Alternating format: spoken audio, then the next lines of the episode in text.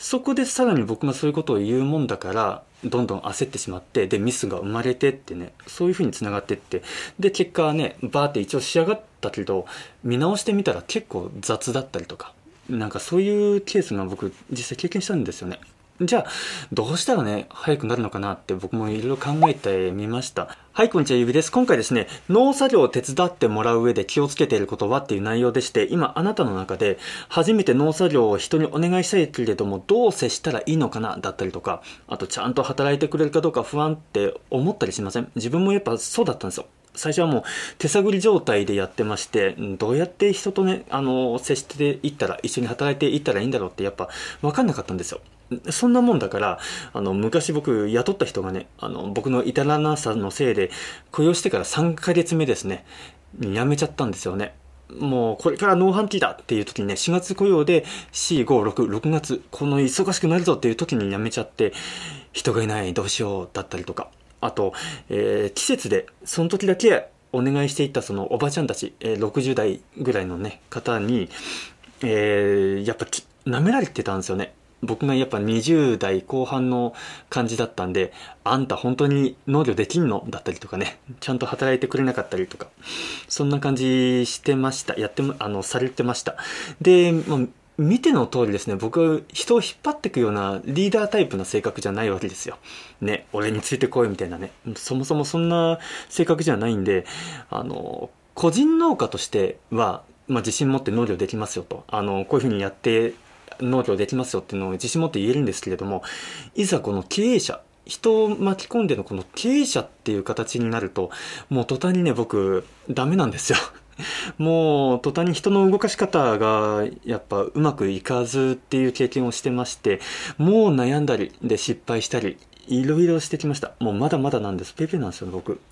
で、お願いした人がね、全然仕事できないのに、あの、どんどんね、その人件費、お金ばっかりどんどん溶けていって、なくなっていって、もうかなり追い込まれてってね、で、きつく当たってしまったりとか、ね、それで人がいなくなっててもう悪循環ですよ。これサラリーマン経験をお持ちの方だったらね、例えば部下との接し方だったりとか、いろいろそういうので悩んだりとかしてて、こうして、こうして、こうしてってね、いろいろやられてたかと思うんですが、自営になると、プラスそこに、あなたのお金がどんどんその、できない部下に対してお金をね、つり込んでってる状態になるわけですよ。余計にイライラしますよ。ほんと。あの、どんどんお金流れてくんで、まあ、イライラとあと恐怖ですよね。どうしようってね、資金がショートするんだったりとかね。そんなことを身をもって僕経験してきたんで、やっぱそこから気づきだったり学び、そういうものがあったり、あと、本をね、読んで勉強していく中で、僕が農作業を手伝ってもらう上でこう気をつけていることがあるんですね。それを、あの、実践していったおかげで、今ですね、あの、こうしてあの、僕の周りには気づいたらもう優秀なスタッフがいてくれますし、毎年ね、あの、本当ありがたいことなんですけど、うちで働きたいって言ってくださる方いらっしゃるんですよ。目の前に現れてくださるんですね。なんかそれ考えると本当にありがたい話で。ですので、あの、今回の内容を聞いていただくことで、どうしたらうまくね、農作業を進めてくれるかっていうね、そこのヒントに、あの、なればと思ってます。そうなれば幸いです。僕みたいにあの、社会経験ゼロで、だけど雇用を始めたっていうね、そういったあなただったりとか、なかなかうまく働いてくれないんだよっていうね、そういったお悩みのあなたにとって何か参考になれば幸いです。話の流れとしては、えー、チャプター3つ分けてます。1つ目、農作業が初めての方への接し方。で、2つ目が、えー、一緒にやっていく方への接し方。で、三つ目、間違ったやり方をした時の接し方。この三つでお話しさせていただきます。これはあの、僭越ながらですね。あの、本当ね、あの、立派な経営者の方とかね、あの、もうそっちの方を話聞いた方が多分ためになるんじゃないかなと思うんですけれども、あの、僕なりにね、あの、何も知らない自分が気づいた、そういった学びが何か参考になれば幸いです。それでは早速本題なんですけれども、農作業を手伝ってもらう上で気をつけていることは、まず一つ目のチャプター、農作業が初めての方への接し方ですね。これあの、先に結論お伝えします。これ、たくさんあるんですよ。たくさんあるんですけど、特に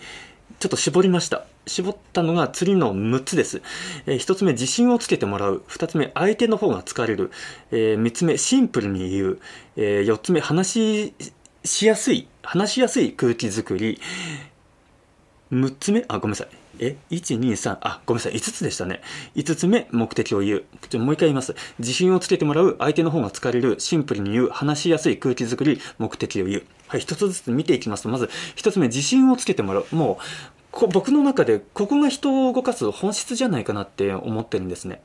あの自信をつけていただくことであの人のパフォーマンスが上がるって考えてるんですよ。もうそれをやっぱ目の当たりにしてますし、僕自身もやっぱそうだったんですよね。自信がついたから、どんどん作業が速くなっていった。どんどんね、あの、パフォーマンスが上がっていったっていう。もう全てここにつながってると思うんですよね。なぜかっていうと、例えばですよ、農作業初めての方。ね、あの初めましての方だったりとか、畑入るの初めてですって方いらっしゃるじゃないですか。もちろん仕事はね、ちゃんとやろうとしてきてるわけですよ。でも、やり方がわからない。やり方がわからない。だから、まず僕がこう、伝えるじゃないですか。やってみせて、えー、教えるじゃないですか。でも、遅い。なかなか身につかないと。で、そこで、あの、当時の僕は、ちょっと早くやりましょうか、だったりとか、あの、時間がないんで急ぎましょうねって言っちゃったんですよね。あのまあ、自然とね、出ちゃったんですけど、やっぱ逆に相手の立場からすると、そう言われるとやっぱ焦りますよね。あ、遅いんだだったりとかね急がなきゃどうしようみたいなねあのただでさえ初めましてのところで場に緊張してるわけですよ。その場に。すごい緊張してるわけでそこでさらに僕がそういうことを言うもんだからどんどん焦ってしまってでミスが生まれてってねそういうふうにつながってってで結果はねバーって一応仕上がったけど見直してみたら結構雑だったりとかなんかそういうケースが僕実際経験したんですよね。じゃあ、どうしたらね、早くなるのかなって僕もいろいろ考えてみました。それが、えっと、僕、二つ、えー、気をつけてることあります。それは何かというと、えー、一つ目、認めていく。二つ目、そばにいてあげる。この2点です。これ、どういうことかっていうと、まず一つ目、認めていく。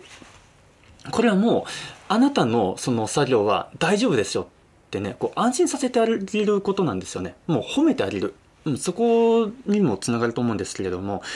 そうすることで相手方は、あ、これでいいんだ。これでいいんだなてね、こう自信がついていって、それで自信を持ってこう、作業ができるわけですよ。進められるわけですよ。となると結果どうなるかっていうと、脳作業が速くなります。もうパフォーマンスが上がってきます。